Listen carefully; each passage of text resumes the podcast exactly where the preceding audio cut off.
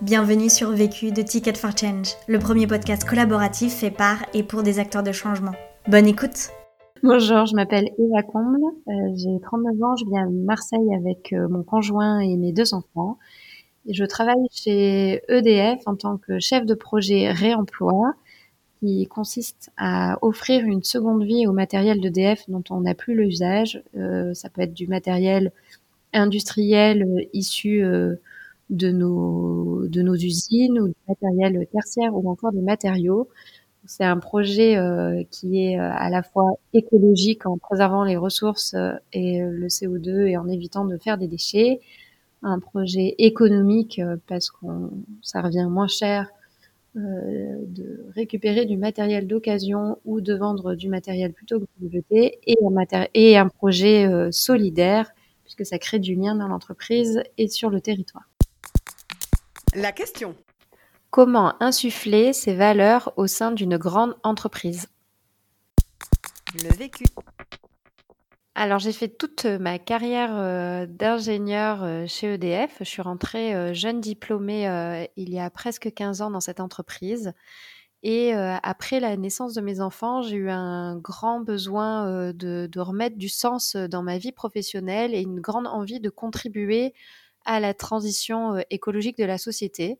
Et au début, donc c'était il y a quatre ans, je pensais que ça allait passer par l'entrepreneuriat et j'ai intégré le parcours entrepreneur de Ticket for Change en 2017 avec un projet autour de l'économie circulaire qui s'appelait Ricoche et qui permettait dans des écosystèmes locaux de faire en sorte que les déchets des uns soient les ressources des autres.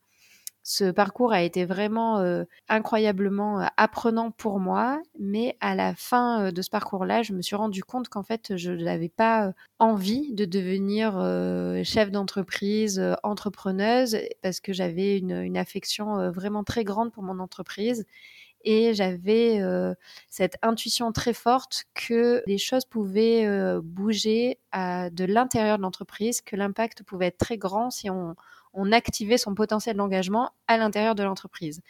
Ce que j'ai fait euh, du coup tout de suite après en commençant à créer un collectif de salariés engagés pour l'écologie qui s'appelait les Greenmakers. On s'est rendu compte qu'en fait ce mouvement existait un petit peu partout euh, dans des directions d'entreprise et on a créé un gros collectif, le gros collectif des salariés engagés pour l'écologie à EDF qui s'appelle le Rhizome. Premier apprentissage demander pardon plutôt que la permission. Donc vraiment la clé pour pouvoir s'engager en tant que salarié dans une entreprise et incarner euh, ses valeurs, hein, qu'elles soient euh, écologiques ou sociales, euh, ou d'inclusion. Enfin, il y a, tout un tas de thèmes. Il n'y a pas que l'écologie hein, pour lequel on peut changer les choses de l'intérieur de l'entreprise, c'est-à-dire de tenter des choses sans forcément demander à tout le monde si on a le droit de le faire. En fait, il y a une espèce de, de, il faut aller exploiter la zone qui existe entre ce qu'il est interdit de faire, qui est assez clair généralement entreprise, dans l'entreprise et ce qui est formellement autorisé. Il y a une espèce de zone grise dans laquelle on peut prendre des initiatives.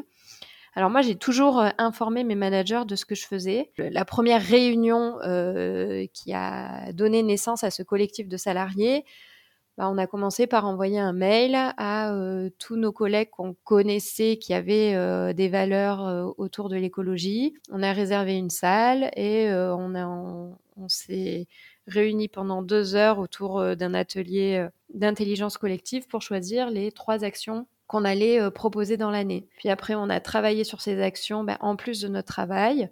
Et une fois que c'était ficelé, on est allé le présenter à la direction pour, pour avoir leur accord. Et donc voilà, tout ce travail un petit peu sous-marin en plus du boulot, ben, on l'a fait sans formellement demander la permission de le faire on peut faire ça si, euh, le corollaire, c'est d'être absolument irréprochable sur son travail, euh, sur le travail qui nous est demandé et sur notre mission. Donc, à partir du moment où on est irréprochable là-dessus, on peut se permettre d'exploiter ces zones de, ces zones de, prise d'initiative. Et puis, euh, très vite, moi, j'ai eu beaucoup de chance parce que mes managers ont tout de suite compris que ces initiatives-là étaient plutôt du carburant qui venait nourrir mon métier. Euh, et puis en plus des liens qui se créent euh, en dehors des silos des organisations, des entreprises. Donc finalement, c'est bénéfique pour tout le monde, c'est bénéfique pour le salarié, c'est bénéfique pour l'entreprise. Deuxième apprentissage. S'entourer des bons alliés et se faire accompagner. Alors, ce qui est vraiment important dans cet engagement au sein d'une structure euh, euh, qu'est l'entreprise, c'est euh, de pas, de jamais agir seul. Donc, bah déjà de se, connecter avec des, des personnes dans l'entreprise qui peuvent être des sponsors, des alliés, des personnes qui conseillent, qui aident, des mentors. Voilà, se trouver des mentors à l'intérieur et à l'extérieur de l'entreprise, ça c'est vraiment très important. Et puis aussi, et je pense que ça vaut pour toute forme d'engagement où que ce soit, c'est se faire accompagner euh, moi, par exemple, j'ai été à euh, un moment euh, de, au moment de ma redirection professionnelle, je me suis fait accompagner par une coach. Et finalement, c'était la continuité un petit peu de l'accompagnement qu'on avait eu avec Ticket for Change. Et, ces accompagnements-là sont précieux parce qu'ils viennent agrandir en fait notre connaissance de soi, euh, bien comprendre nos mécanismes de fonctionnement, euh, nos croyances limitantes, les choses qui peuvent un peu nous bloquer, surpasser certaines peurs, euh, rester bien axé aussi dans son engagement. Et voilà, donc moi, c'est vraiment quelque chose que je recommande à tous les, toutes les personnes qui se lancent dans la construction de ce nouveau monde. C'est pas facile parce qu'il faut construire quelque chose de nouveau tout en jouant avec les règles de l'ancien monde. On peut des fois être déstabilisé et euh, se faire accompagner euh, par un coach, un thérapeute. Euh, c'est quand même c'est quand même précieux parce que pour prendre soin des autres et prendre soin de la planète, il faut savoir prendre soin de soi. Troisième apprentissage. Se connecter et se relier à d'autres collègues comme vous dans l'entreprise. En fait, j'ai commencé par regrouper, réunir euh, les collègues euh, qui partagent euh, les convictions écologiques dans mon entreprise. Et, en fait, on se rend compte qu'à chaque fois qu'on ose porter nos convictions ou incarner nos convictions, on, a chez les autres et ça, ça, connecte les gens. Alors, il y a plusieurs bénéfices à ça. Euh, bah, le premier, c'est déjà de plus se sentir seul voilà, on fait corps et qu'on est, euh, qu'on est un, collectif à construire un, nouveau paradigme euh, dans l'entreprise, mais dans la société euh, plus généralement. Ça permet aussi de s'inspirer les uns les autres, d'ouvrir un petit peu plus encore nos perspectives, nos champs d'action. Et puis, ça permet de se soutenir aussi quand on doute un petit peu dans ce chemin de l'engagement moi concrètement, comment ça se matérialise? Donc il y a euh, ce collectif euh, qui s'appelle le Rhizome à EDF, qui est un collectif de salariés engagés pour l'écologie. Aujourd'hui, on est euh, plus de 750 salariés à, être connectés et à partager sur nos actions diverses et variées. La dernière action, ça a été végétaliser les repas de la cantine dans une des directions à Paris. Euh, et puis, euh, c'est, ce mouvement en fait de collectif de salariés est euh, en train d'émerger, enfin a émergé à beaucoup d'endroits dans le monde de l'entreprise, dans beaucoup d'entreprises. Et on est sous une association qui s'appelle Les Collectifs. Aujourd'hui, on, on, regroupe plusieurs milliers de salariés qui sont engagés dans leur entreprise pour changer les choses de l'intérieur. Quatrième apprentissage l'invitation à changer de regard sur l'entreprise. J'ai souvent, au début de ma carrière, entendu euh, cette phrase qui dit que bah, quand on est dans une entreprise, on n'est pas libre, euh, on est accablé de contraintes. Euh, et j'entendais beaucoup ça dans le monde de l'entrepreneuriat, justement, tous ceux qui faisaient le grand saut, dire ah, je me libère de l'entreprise, mon Dieu, ce carcan, cette prison.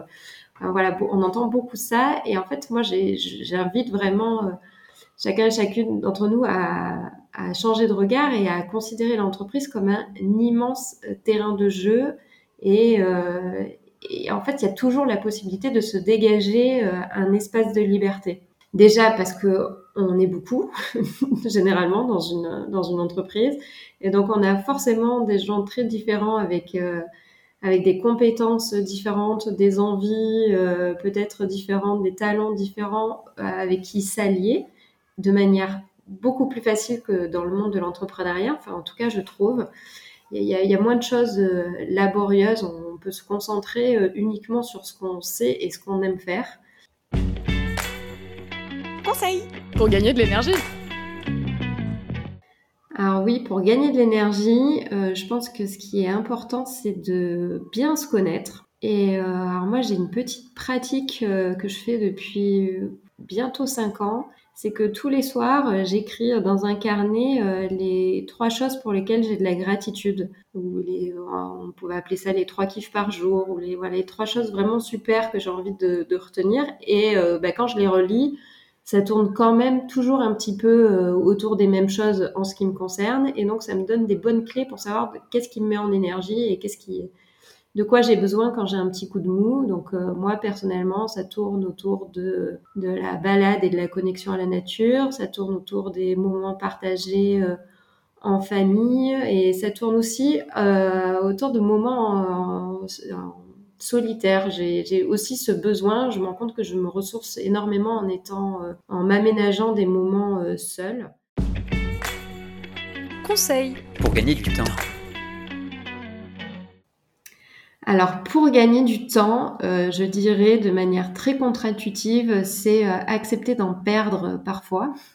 Et quand je dis d'en perdre, c'est-à-dire de pas remplir le temps qu'on a alloué tout le temps, il y a vraiment respecter ces moments de, de jachère, euh, des moments où, où on remplit pas. Et en fait, là, il y a des, moi, j'ai l'impression que j'ai un espèce de programme en arrière-plan qui fonctionne et qui met tout dans l'ordre et ça me fait énormément gagner du temps dans l'exécution après des tâches.